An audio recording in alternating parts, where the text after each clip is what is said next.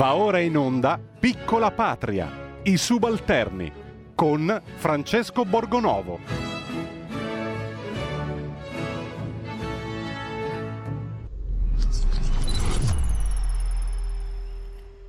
Ed eccoci, buongiorno, buona settimana, anche se qui a Milano c'è una pioggia torrenziale e, in effetti questa questo periodo di, di riapertura, di questo weekend di riapertura è stato un po' drammatico, avete visto la, la tragedia eh, della, in cui sono morte un sacco di persone, eh, per ora in, inspiegabile perché eh, appunto non si riesce a, a capire esattamente come si sia potuto spezzare un cavo di, di questa cabinovia che era stata controllata eh, nel 2016 e quindi insomma non è stato un grandissimo fine settimana dal punto di vista della cronaca, anche se ieri eh, ci sono state invece su un altro caso che è altrettanto sconvolgente, che dura da ormai tantissimi anni, ci sono state alcune novità.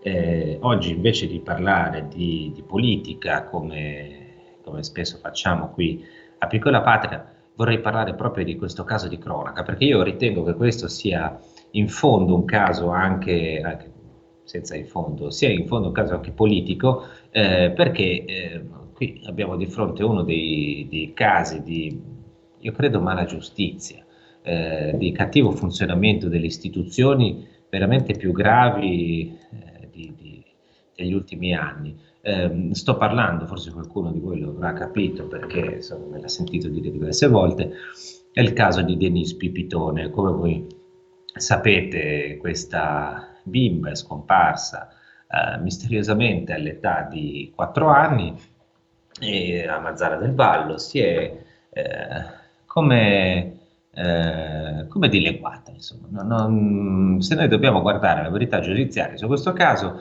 noi dobbiamo dire che questa eh, piccola bambina è sparita, è così, e nessuno sa dov'è. Eh, ciascuno dei, delle persone, ciascuna delle persone coinvolte eh, dice, smentisce no? le, le, varie versioni, si difende, dice io sono, non, non, sono, io non c'entro nulla, eh, vengono contestate le varie ricostruzioni, eh, e però eh, nessuno fornisce una ricostruzione fino adesso che abbia un qualche senso. Um, in questi ultimi giorni ci sono state un po' di, di novità. Intanto ci sono um, due nuovi indagati, fondamentalmente.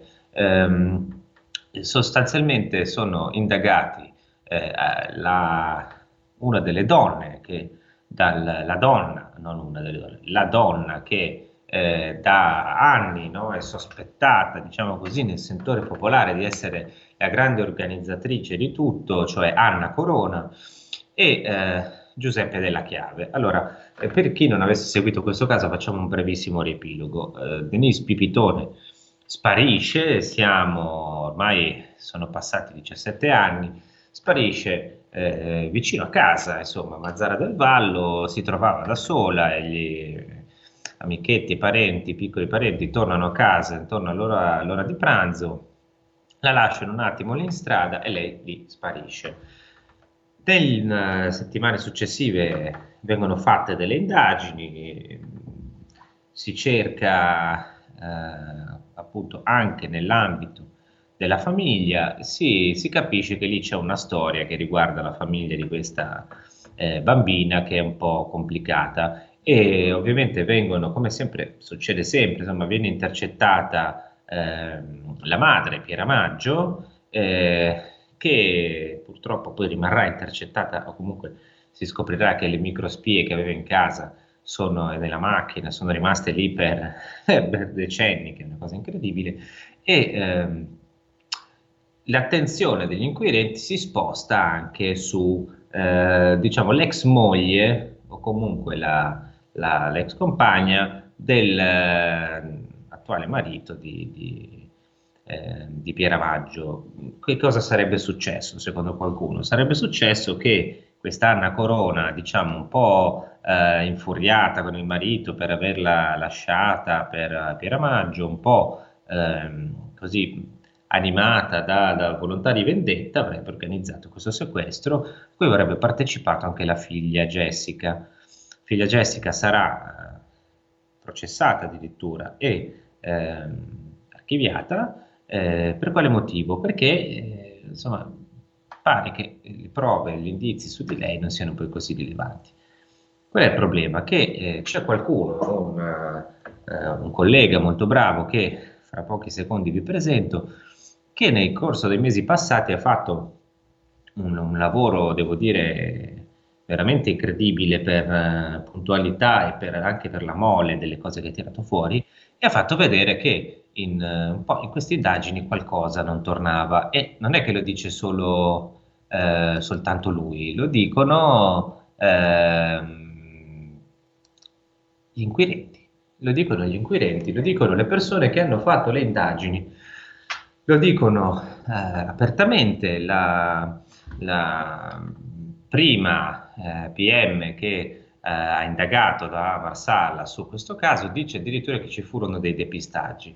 E il successivo, l'uomo che ha preso successivamente le indagini, il dottor Di Pisa, dice ma anche qui ci sono stati, effettivamente ci sono stati dei gravi errori. Ora, effettivamente se andiamo a vedere come sono state condotte queste indagini e eh, guardiamo il materiale, i video, le, i documenti che ci sono finiti in mano, eh, che sono finiti in mano dei media, ci rendiamo conto che sono state commessi, non voglio dire degli errori perché io non sono un uh, professionista, del, del, del, sono un poliziotto, quant'altro, però da osservatore ho visto delle cose da fare accapponare la pelle e, e, e continuo a non spiegarmi dopo 17 anni come sia possibile che una bambina sparisca in una città come Mazzara, dove, in una zona dove si conoscono tutti e nessuno sappia niente, veda niente. Ora, finalmente sembra che si stia un po' eh, riaprendo questa, questa, situazione, sono state riaperte le indagini qualche settimana fa, adesso abbiamo due nuovi indagati che sono due delle persone su cui da sempre un po' ci sono questi sospetti. Eh, qual è il problema? Che io in questi giorni ho visto eh, che la, la, tesi innocentista, cioè giustamente ciascuno finché non viene condannato ha diritto alla presunzione di innocenza, eh, però sento in televisione eh, come se fosse un po' una, una moda, no? Cioè per andare controcorrente, per farsi un po' così fare i bastiani contrari, ecco che eh, si dice no eh, Anna Corona non c'entra niente, non è vero che ci sono stati depistaggi e cose terribili, insomma ehm, si, si, cerca di smontare no, questa ondata che invece sembra che dopo 17 anni possa portare a una, a una nuova verità, almeno una verità parziale su quello che è accaduto. Io do il benvenuto, anzi il bentornato a Milo Infante, Buongiorno Milo. Grazie, grazie, buongiorno Francesco e i tuoi ascoltatori. Ecco, io eh, ringrazio Milo perché eh, insomma, eh, ah, dopo mesi di eh, intenso lavoro questa mattina è, è, venuto con noi e la, la persona, il collega giornalista che ha fatto questo grandissimo lavoro sul, sul caso è, avete capito, è lui, perché a ore 14, programma eh, quotidiano, che è già un bel impegno su Rai 2, che speriamo, eh, io l'avrei fatto continuare ancora a lungo, al di là che invitava anche me, ma anche se non mi avesse invitato, l'avrei fatto andare avanti perché su questo caso eh, ha fatto veramente delle cose incredibili e quindi secondo me meritava di, di, di, seguirlo fino in fondo, perché se non ci fosse stata la stampa, eh, parliamoci chiaro, qua saremmo ancora a, nulla di fatto.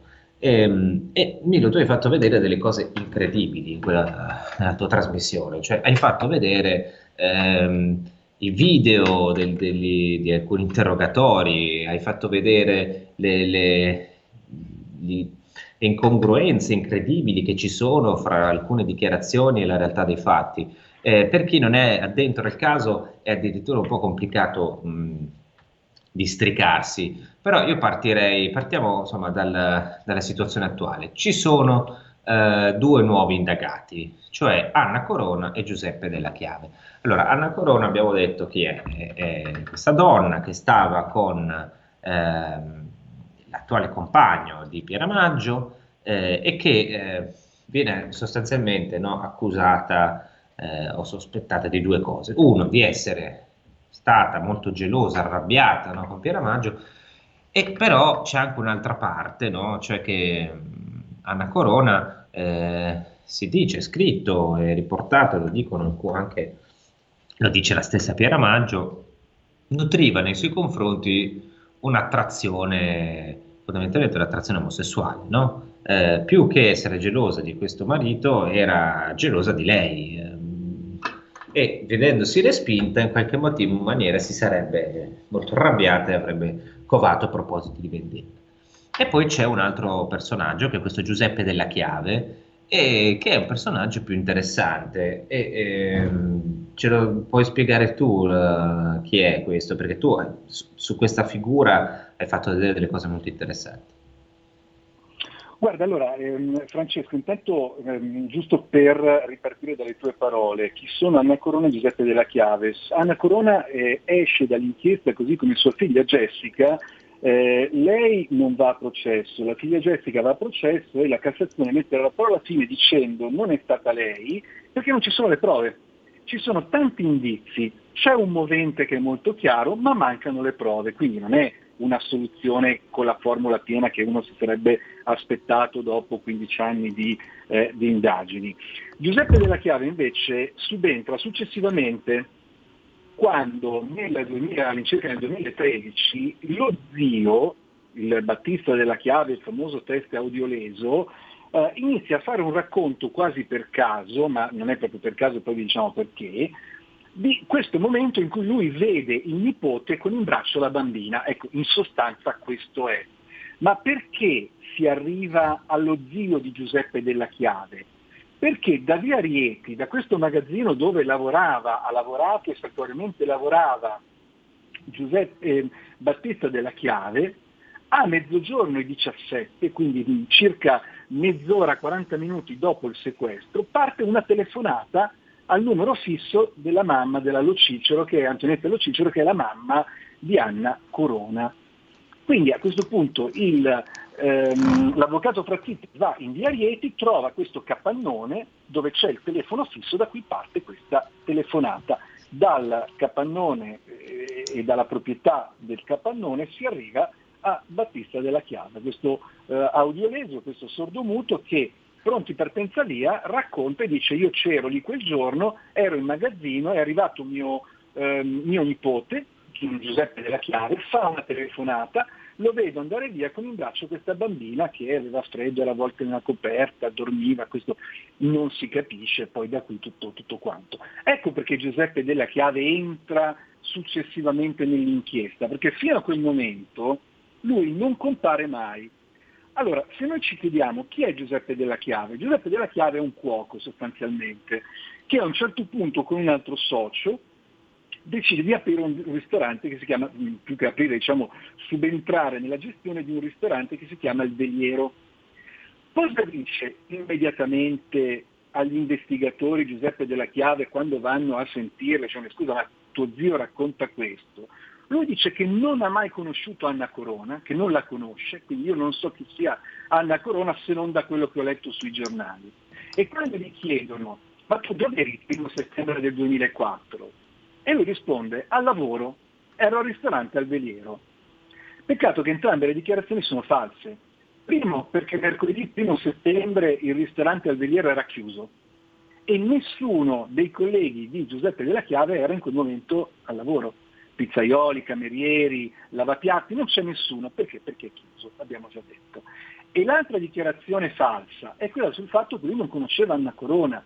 Perché è falsa questa dichiarazione? Perché metà delle persone che lavoravano con lui al veliero nel 2004 avevano lavorato con lui in precedenza in un'altra struttura ricettiva turistica dove, guarda caso, ci lavorava anche Anna Corona, e i suoi stessi colleghi descrivono un rapporto di amicizia tra Giuseppe della Chiave, Anna Corona e eh, Angelo Ferrara che è appunto il socio con cui lui apre il veliero. Quindi domanda, perché Giuseppe della Chiave racconta di non conoscere Anna Corona quando invece sono amici? Perché eh, Giuseppe della Chiave dice che quel giorno, il primo settembre, era a lavorare al veliero Perché invece è il giorno di chiusura del ristorante? Questi sono solo due degli interrogativi eh, a cui ovviamente non è stata data risposta.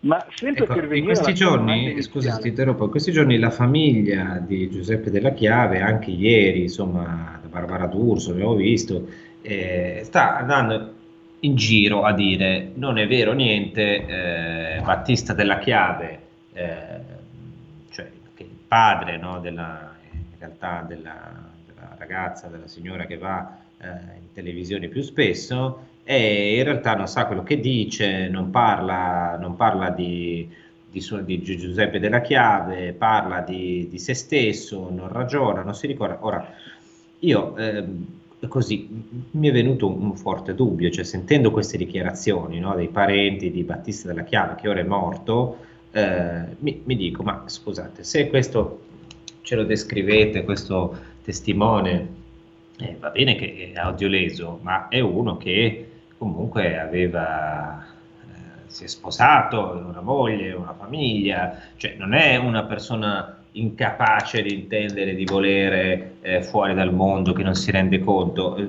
ho visto intervistato anche in altre trasmissioni un amico, un, insomma, un conoscente che diceva ma no, ma era come un bambino piccolo e non, eh, non sa quello che dice fondamentalmente e già lì mi vengono i primi dubbi, a me invece sembra che sappia quello che dice. Poi tu hai fatto vedere a ore 14 eh, il, dire, l'interrogatorio, cioè quando sono andati in casa sua a sentirlo e lì veramente c'è da farsi un po' accaponare la pelle, perché eh, quello che hai fatto vedere è fondamentalmente questo signore audioleso che cerca di parlare con l'interprete eh, che del linguaggio dei segni, l'interprete che della lingua dei segni, anzi, che è una lingua vera e propria, eh, un po' l'interprete non capisce, un po' la, professore della procura che è lì eh, fa confusione, gli fa vedere delle cose con un telefonino che avrei difficoltà anch'io a capirle. Cioè, sono in due, a un certo momento entra la moglie. Cioè, è una situazione, vedi, se, se surreale, fare così. Surreale. Ecco, quindi, insomma, surreale mm. durante la quale addirittura eh, stavano, cioè durante questo interrogatorio surreale con la, la, l'interprete della lingua dei segni che a un certo punto gli parla addirittura in inglese, questo è un, è un poveretto analfabeta, no? firma con la X il verbale, non, non sa leggere, non sa scrivere. E, e, quindi fa una confusione. Il magistrato che crede che un audioleso, per parlare con un audioleso si debba urlare, qui urlava eh, parole, mh, mm, poi si fermava e c'era questo poveretto che davvero ogni tanto vedevi lo sguardo perso, si guardava intorno, poi, nella stanza c'era un altro magistrato e c'era anche, c'erano anche degli agenti di polizia giudiziaria, eh, quindi carabinieri e polizia, eh, qualcuno stava installando la microspia, infatti a un certo punto quasi cade dalla, dalla scala e si vede il, il, povero Battista che lo guarda preoccupato, infatti la microspia verrà scoperta poche ore dopo dai familiari. Eh, e quindi in questo clima di grande confusione questa persona che peraltro è allettata e sta male viene sballottato da una dichiarazione all'altra. Però il dato di fatto è che quell'interprete, io non voglio gettare la croce su nessuno, però non ha capito niente, non riusciva a parlare, ha, proprio era distante anni luce dal, dal povero Battista, per cui è stata una grande occasione sprecata. E sulla moglie, beh, l'avete visto tutti, la maniera in cui l'ha aggredito in una maniera feroce, mm, insomma, non era certo un bel clima per il povero Battista della Chiave che mi sembrava una persona presente a se stessa, solo molto spaventato, questo sì. Eh, spa- mi sembra che siano spaventati e arrabbiati anche altri suoi parenti, perché il punto è sempre quello che gli dicono e che dicono anche oggi, sia un po' quell'atteggiamento lì, cioè stai zitto che ci metti nei guai. Esatto. Noi di guai non ne vogliamo avere. E non è una, un atteggiamento, a mio avviso, che, insomma, molto convincente, no? se tu devi dimostrare di essere strano ai fatti, cerchi, almeno uno cercherebbe di dire tutto quello che sa, il più possibile, facciamo chiarezza, via. E lì invece l'atteggiamento è sempre un po' questo, zitti che non vogliamo scocciature, non sappiamo niente, non conosciamo nessuno. E poi però vengono a galla queste cose che non eh. tornano. E io ho sentito dei colleghi in alcuni programmi in questi giorni, fare delle grandi difese di Anna Corone e dire la ricostruzione, la ricostruzione che eh, viene fatta no, nel momento in cui viene rapita Denise non torna. Perché? perché eh, questa bambina come sarebbe stata rapita secondo le ricostruzioni diciamo che sospettano comunque fanno che vogliono andare in fondo a, a questa storia di Anna Corona eh, questa bambina sarebbe stata presa da Jessica eh, in motorino cioè da Jessica cioè la figlia di Anna Corona in motorino poi portata a casa del padre Piero Pulizzi che il padre noi dobbiamo lo diciamo per chi non ricordasse i dettagli Anna Corona eh, ha avuto una storia anche abbastanza lunga con Piero Pulizzi, il quale è il padre di Jessica, la figlia di Anna Corona, ma è anche il padre di Denise, che invece è figlia di Piera Maggio. E quindi questo sarebbe stato la, dire, la, la causa scatenante di tutto, no? Um, quindi Jessica avrebbe preso questa bambina, eh, l'avrebbe prima portata dal padre, come dire, per metterlo davanti alla verità dei fatti, cioè dirgli confessa questa è figlia tua, no? Però non lo trova, non lo trova e a quel punto eh, succede, no? si torna indietro, va a raggiungere la madre, la quale madre a sua volta non la racconta giusta Anna Corona, perché anche lei dice io sono, ero al lavoro, invece scopriamo che non è esattamente così. Eh, in queste ricostruzioni, diciamo, innocentiste no, nei confronti di Anna Corona, che cos'è che non, non, ti torna o non ti convince, o magari invece ti convince? No, no, magari non torna niente. Però ehm, eh, davvero basta leggere le carte processuali. Allora, facciamo un passo in avanti. Arriviamo al 2 settembre, quindi inutile che cerchiamo di fare le ricostruzioni dell'1 che sono state fatte mille volte e possono essere demolite punto per punto. Andiamo al 2. Il 2 settembre e il 3 settembre Jessica, Jessica che dalla tua ricostruzione eh, appena fatta è la persona che eh, prende, preleva materialmente la bambina, in, viene ascoltata in commissariato. E cosa dice? Io quella mattina, la mattina di ieri, ieri, ieri, primo settembre, non sono uscita di casa. Sono stata in casa tutto il giorno. Lo dice il 2 settembre, e poi lo ripete il 3 settembre. Questa è la verità process- diciamo, processuale, no? quella che emerge dalle carte. Il suo fidanzato Gaspare Galeb cosa dice? Io ho dormito fino a mezzogiorno e mezzo. Sono stato in casa di mia zia e ho dormito fino a mezzogiorno e mezzo. Allora, questo è vero? No. Jessica Pulizzi smentisce se stessa e lo fa due settimane dopo, quindi passano due settimane. Ecco, ti interrompo un secondo perché dobbiamo andare in pubblicità tassativamente e allora ripartiamo da qua.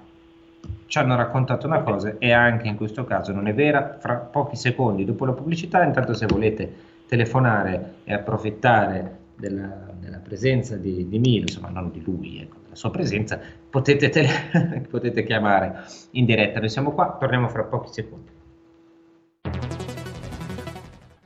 Il futuro appartiene a chi fa squadra. Le radio italiane si uniscono per giocare la partita da protagoniste. Nasce l'app Radio Player Italia. 140 stazioni in una sola rete. Scegli la tua preferita e ascolta il suono perfetto del digitale. Gratis, senza registrazione, senza interruzioni.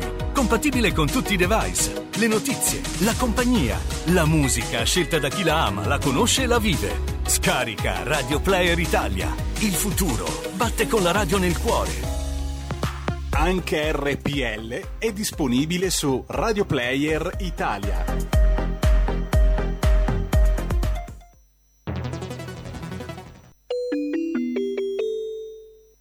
Due per mille alla Lega.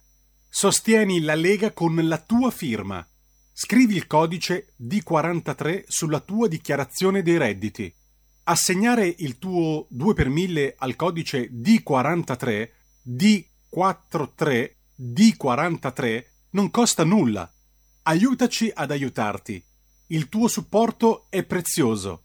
Ricorda, D43 per il tuo 2 per 1000 alla Lega di Salvini. Porta con te ovunque RPL la tua radio. Scarica l'applicazione per smartphone o tablet dal tuo store o dal sito radiorpl.it. Cosa aspetti?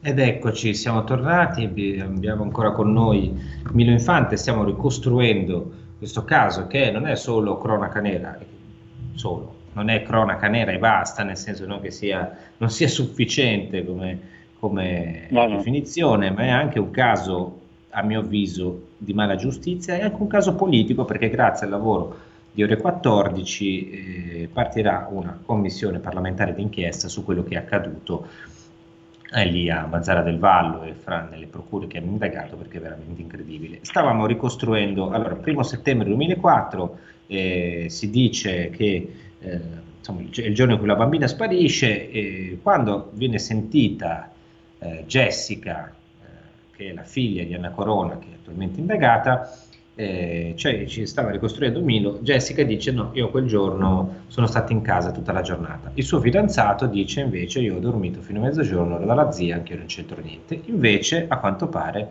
le cose non sono andate così, giusto? Esatto, intanto apriamo una parentesi, la commissione d'inchiesta nasce per una battuta di un tale che si chiama Francesco Borgonovo che dice che ci vorrebbe una commissione d'inchiesta, bisogna dare meriti a chi ha meriti e da quel punto intelligente e riflessivo nasce poi il percorso che ha portato a questa proposta di legge che noi ci auguriamo eh, a brevissimo trovi concretezza nella formazione della commissione. Però al di là delle, eh, de, dei meriti che, che, sono incontestabili. Torniamo al 2 settembre, al 3 settembre, quando Jessica dice io sono stata a casa tutto il giorno. Chi smentisce Jessica Pulizzi? La stessa Jessica Pulizzi, che due settimane dopo ci eh, serve tutto un piattino fatto di spostamenti in cui lei prende il motorino la mattina con la sorella e va per far fare il tagliando al motorino.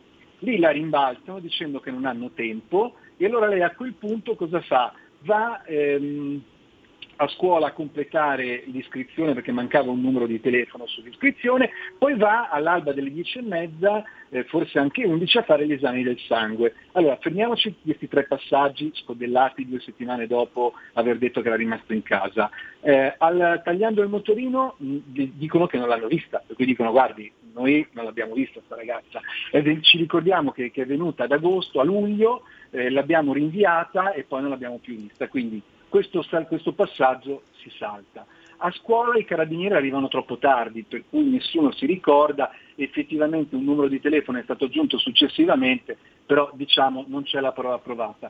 Ma l'apoteosi, per far capire anche il clima dove si è svolto, hai ragione, non è un, un fatto di cronaca nera o di giudiziaria, anche degli aspetti sociali importanti. Allora io vi chiedo, chiedo agli ascoltatori, tuoi ascoltatori, sarete andati almeno una volta nella vita a fare gli esami del sangue? intanto ti mandano alle 8 di mattina e non alle 10 e mezza, ma questo non è importante. Devi avere la prescrizione medica, stiamo parlando del 2004, eh? dopo Cristo, non avanti Cristo, quindi devi avere una prescrizione medica che dicono che devi fare l'esame del sangue.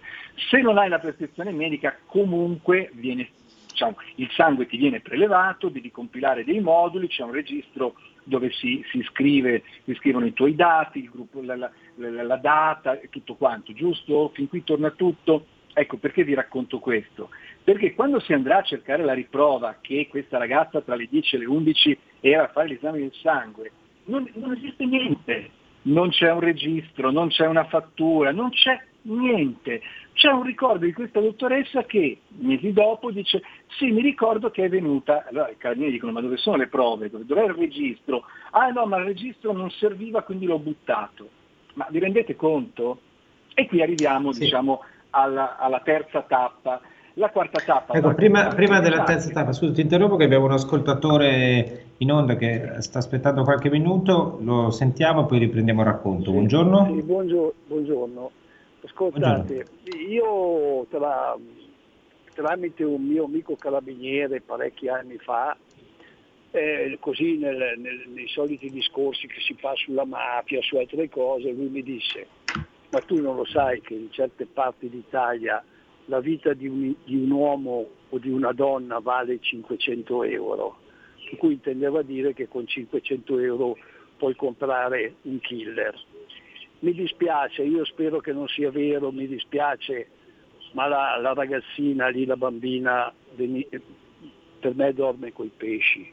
Io spero di sbagliarmi, spero che quella ragazzina... E lo speriamo tutti, e tant'è che eh, si continua a cercare, per maggio continua a cercare tutti, anche credo che non sia solo un lavoro giornalistico, sia proprio la speranza di trovarla così. Denise si continua a cercare viva e non è solo una speranza in realtà, è, è, ci, sono, la, la, ci sono delle piste e poi le vedremo fra un attimo eh, perché come dire, sa, c'è una ricostruzione che parla di due gruppi di persone, no? qualcuno ha detto i buoni e i cattivi, ma adesso no, no. ci arriviamo, ce lo facciamo raccontare da Milo se è vero o non è vero, quali sono le cose. Non, e non torniamo a, a, a quello che dice Jessica, non, non che stavi sono, raccontando. No, non ci sono, eh, Francesco, non ci sono rapitori buoni e cattivi. Quando tu rapisci una bambina sai che hai l'ergastolo, quindi non è che uno dice la rapisco e la voglio uccidere e quello buono dice no, no, manteniamola in vita perché noi siamo quelli buoni. Um, la bambina è stata rapita per un motivo ed è un motivo fin troppo, fin troppo chiaro. Io alla ricostruzione dell'Angioni che parla di rapitori buoni, cattivi non ci credo, anche perché qui chi comanda questo, il, questo, gruppo di sequestratori è una persona che ha talmente tanto potere che mh, non è che ci sono i buoni e i cattivi, decide lei punto e basta, ha detto prendete la bambina e fatela sparire, fine, non c'è stato il buono e il cattivo, su questo non c'è dubbio. Non, non, di questo proprio sono certissimo. Comunque, e, e vado in, in chiusura diciamo, di Jessica, l'altro punto fondamentale dell'alibi di Jessica Pulizzi, che lo racconto dopo due settimane, è che allora, esattamente all'ora del sequestro, lei va a mangiarsi un panino al mercato di Mazzara del Vallo. Fa addirittura il nome del ragazzo che è dietro il bancone e dice con mia sorella sono andato a mangiare un panino. Questo è vero? No, è falso viene smentita da entrambi, dal titolare e dal ragazzo di questa paninoteca, che dice noi quel giorno Jessica non l'abbiamo vista, perché è una nostra cliente, la conosciamo e quel giorno lei qui da noi non ha mangiato. Allora, la domanda è semplicissima, ma guardate stiamo parlando solo di Jessica Polizzi, ma ce ne sono decine di testimoni che hanno detto il falso. Ma quando hai tutte queste contraddizioni, ma non ti viene in mente che forse sta dicendo il falso dall'inizio alla fine, ma non c'è la, la domanda per quale motivo dice il falso. Sapete cosa rispondono i giudici? Sostanzialmente dicono per paura. Cioè ogni volta che trovano un testimone che dice il falso, dicono, eh, ha detto il falso o perché non se lo ricordava, il vero, oppure perché aveva paura. Che è una cosa incredibile, perché sono tantissimi qui che dicono il falso, la stessa corona, cioè ricordiamo la perquisizione che viene fatta, anche lì si, Anna Corona ha parlato nei giorni scorsi dicendo eh, ma io li ho provato, ho insistito con le forze dell'ordine che venivano a perquisire casa mia dicendole che io abito di sopra e loro invece sono voluti andare nella casa di sotto. Io rimango allibito di fronte a queste cose perché dico o oh, intanto se, se, vengono i carabinieri a casa tua per perquisirti e perquisiscono la casa del vicino, per, insomma entrano nella casa del vicino, uno se non altro per non avere guai insiste, li trascina, gli dice no, non è casa mia, venite, venite di sopra. E, e Guarda, beh, oppure posso dirti una cosa? Francesco, posso dirti una cosa di questo che ancora certo. non è emersa nella sua completezza, ci sto lavorando guarda in queste ore.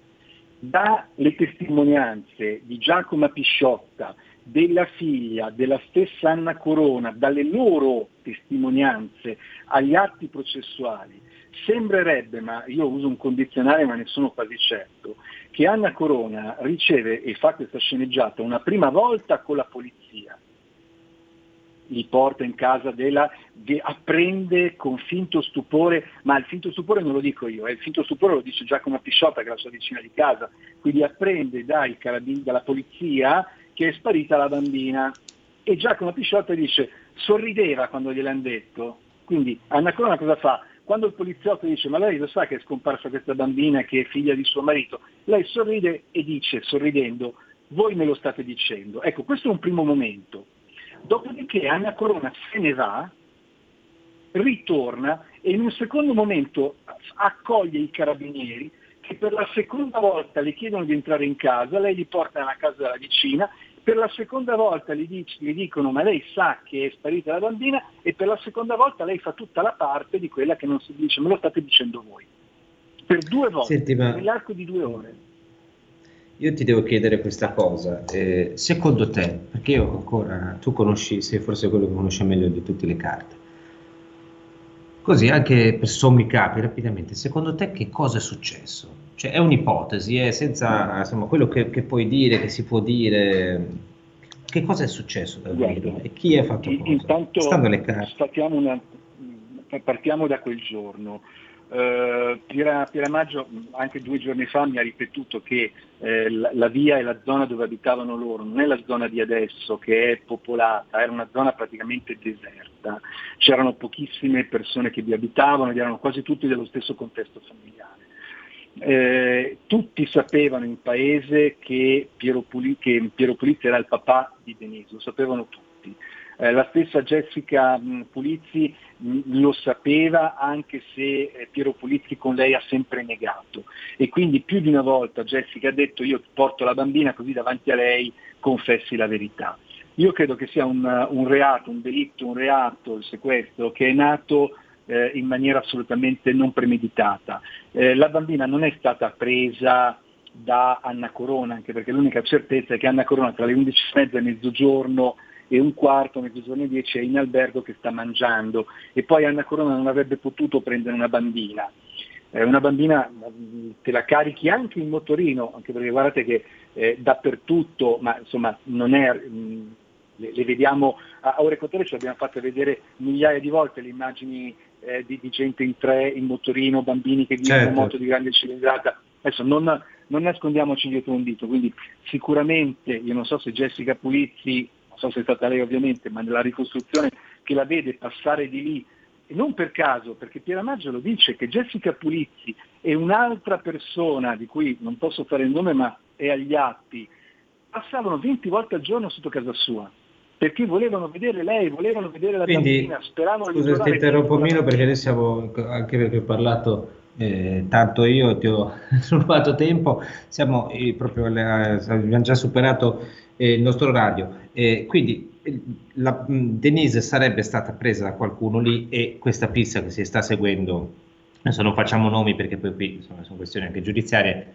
la pista è giusta, ecco, secondo te? La pista è giustissima, non, non c'è uno zingaro che, che, che, prende una bambina, ma ragazzi guardate che mh, cioè, Denise è veramente stata la bambina più cercata d'Europa, eh, sicuramente d'Italia, forse ancora più della, della piccola Celentano. Um, non è credibile la tesi che la bambina viene passata agli zingari, gli zingari se la portano via la, la, non, non, è così che funziona. Non hanno già escluso traffico d'organi, pedofilia, pornografia, le hanno cercate tutte, sono tutte piste che sono state escluse. Questo è un reato, un delitto atroce che viene maturato, che si matura in ambito familiare.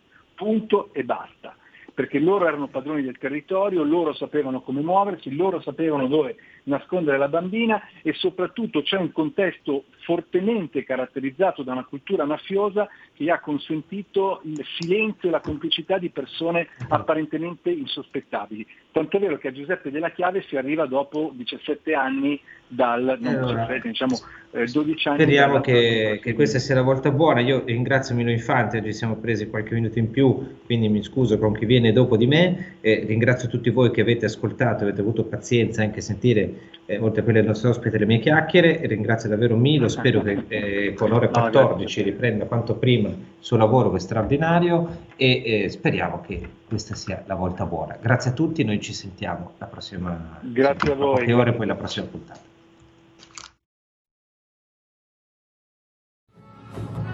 Avete ascoltato Piccola Patria, i subalterni con Francesco Borgonovo.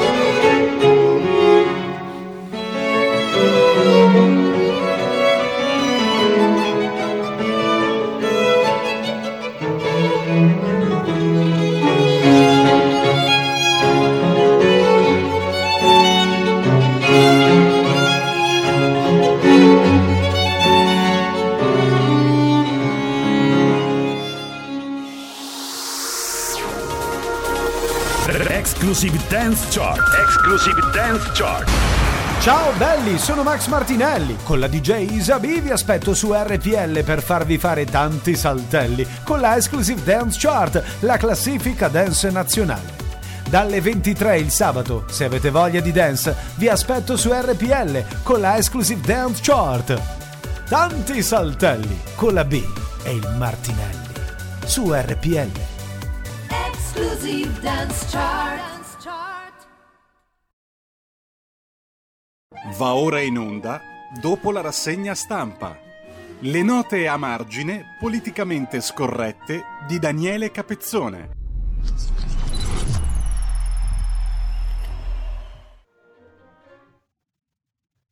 Abbiamo sentito la sigla, Daniele Capezzone con noi e con noi anche il direttore Giulio Cainarca. Giulio, hai la linea.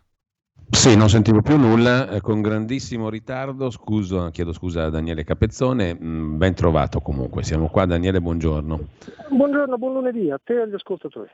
Un buon lunedì a coloro che ci ascoltano di nuovo. Daniele, naturalmente oggi anche la rassegna stampa di stamani è stata completamente assorbita o quasi completamente assorbita da quanto è accaduto ieri a Stresa, una tragedia mh, mm, enorme.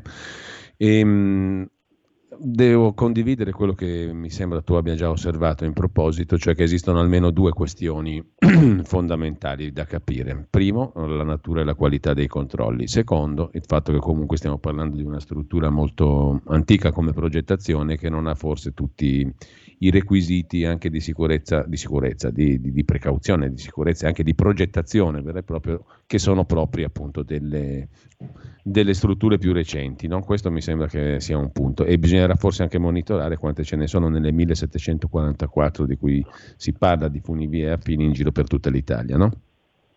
È proprio così, parto proprio dalla fine, nel senso che oggi, ad esempio, un docente di teoria e tecnica delle costruzioni mm. al Politecnico di Milano, questo dice, mette in guardia rispetto a costruzioni fatte, ad esempio, negli anni 60, dice lui, senza il criterio di ridondanza, che sembra sì. una brutta parola, ma in questo caso invece sarebbe un buon concetto più recente, cioè non solo una struttura frenante, non solo diciamo, un paracadute, ma eh, un piano B, un piano C, una fune in più, un elemento in più di sicurezza. Diciamo. Queste strutture vecchie eh, non ce l'hanno. E poi c'è invece il primo lato della questione. Ah, qui risulta che i controlli siano stati effettuati, eh, però c'è da capire se siano stati fatti bene o no, a regola d'arte o no. Eh, ho sentito e letto che in particolare il controllo della fune sarebbe avvenuto a novembre del 20 con controllo magnetoscopico e poi esame visivo. Eh, voglio sperare che questo esame visivo non significhi solo che è stato guardato, insomma ecco, io immagino che tutta l'inchiesta verterà su questo, cioè su, su, sulla natura buona o no dei controlli effettuati. Ecco, e tra l'altro mm, il giornale oggi avanzava dubbi anche sul um, dubbio, perlomeno um, metteva come punto da chiarire anche la questione della riassegnazione sempre alla stessa società, uh, dopo una serie di, di, di, di, problemi che c'erano stati in passato uh, della, ma, della gestione dell'impianto. E poi c'è la stampa che ci ha ricordato che anche sabato si era verificato qualche problema. Sì, sai, poi eh, ho visto che il giornale oggi recupera un'interrogazione in Consiglio regionale del sì, 2015, del 15. Dove, si ponevano, esatto, dove si ponevano dubbi diciamo, sul soggetto assegnatario e poi di nuovo concessionario. Io su questo naturalmente non mi esprimo. Eh, faccio anche presente una cosa diciamo, di elementare buonsenso che vale per un'automobile, per una casa, figurarsi per strutture più complesse. Dopo un anno e mezzo di non uso, eh, la ripartenza è sempre complessa, si possono porre perfino problemi apparentemente banali, ma poi magari dall'esito devastante di mancata lubrificazione degli organi, eccetera. Quindi anche questo. È chiaro che tenere gli impianti fermi causa lockdown per un anno e mezzo è certamente non migliore il loro stato, no? Intanto vabbè, mm, cercheremo di capirne di più dalle indagini, si sperano puntuali e precise, eh, come mi pare di capire che possano essere fatte, naturalmente perché c'è da riscontrare una serie di questioni tecniche che dovrebbero essere riscontrabili in ogni caso.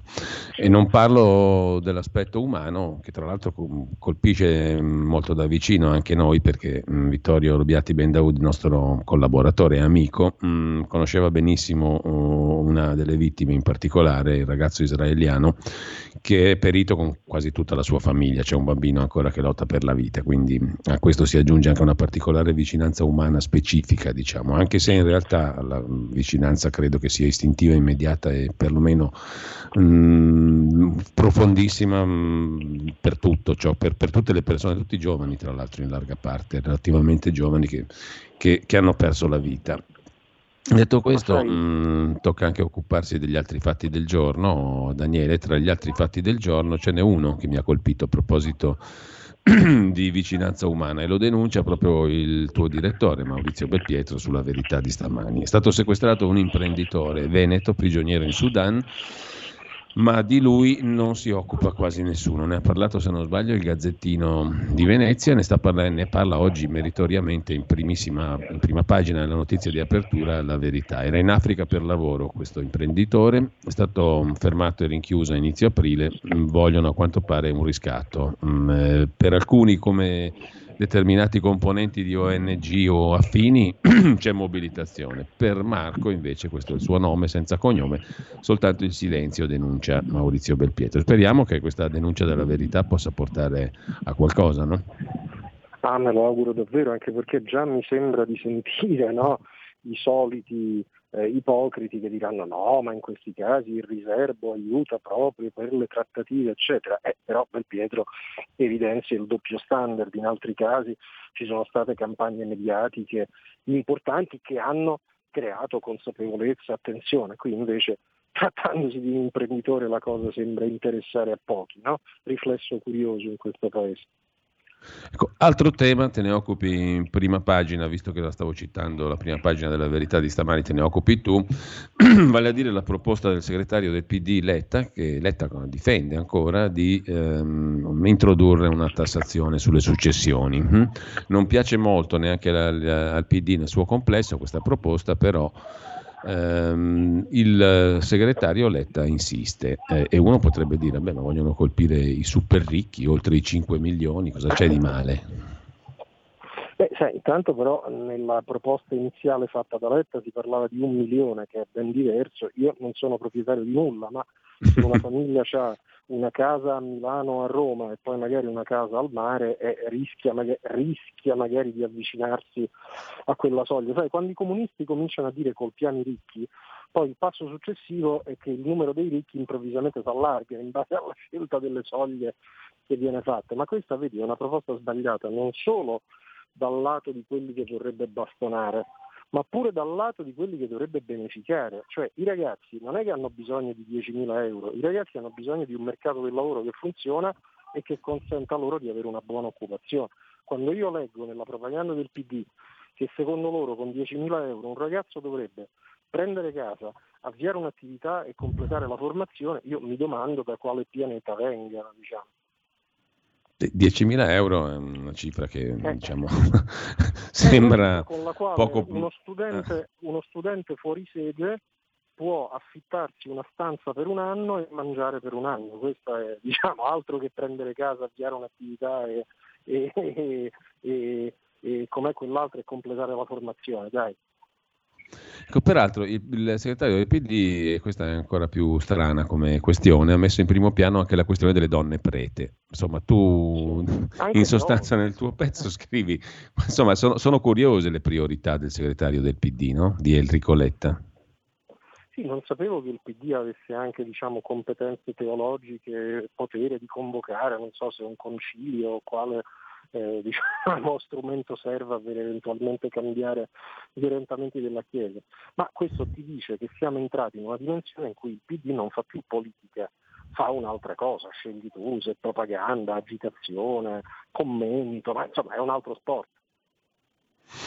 La riforma della giustizia, Mattarella ne ha riparlato sulla scorta delle celebrazioni annuali del ricordo di Falcone Borsellino. Mm, secondo te è un capitolo sul quale ci sarà concretamente un'azione di riforma? Io o sono parole? Sbagliare, però io spero di sbagliare, ma mi convince molto quello che scrive oggi, che dice Carlo Nordi intervistato sulla verità, che descrive come diciamo, un po' cosmetiche e superficiali le riforme della Cartabia e anche il richiamo di ieri del capo dello Stato, so, lo dico con grande rispetto, però il problema della magistratura non sono le liti come se fosse un problema di discussioni condominiali, il problema della magistratura è la sua correntocrazia e partitizzazione, diciamo che è una questione un po' diversa dalle mere liti. Allora, dobbiamo salutarci qua e ti chiedo subito, ti chiedo infine, per, per, chiudere proprio a livello sintetico, un giudizio su Giorgia Meloni, oggi data in sorpasso sul PD, si avvicina alla Lega, c'è un'intervista anche sulla verità, il suo libro è primo in classifica. Um, che succede dalle parti di Fratelli d'Italia? Secondo no, te? Tanti auguri, io guardo con grande simpatia tutto quello che si muove da cittadino nell'ambito del centrodestra, quindi tanti auguri alla Lega che si è fatta carico della responsabilità più grande ed importante, stare dentro il governo, auguri anche a Fratelli d'Italia che ha fatto una scelta diversa, a mio avviso meno generosa, ma chiaramente più utile per le sue sorti di partito. Mi preoccupa invece il fatto che tutto il centrodestra, sia quello di maggioranza che di opposizione, sembri diciamo, solo dividersi il solito 40%, anziché cercare di andare oltre, e non trovi neanche la quadratura sulle candidature a sindaco. Questo mi pare, cioè dare una chance di vittoria a questo PD e a questi 5 Stelle mi sembra veramente, veramente lunare. Speriamo non sia così. Grazie intanto Daniele, buon inizio Buona di settimana, buon lunedì, grazie mille. A domani.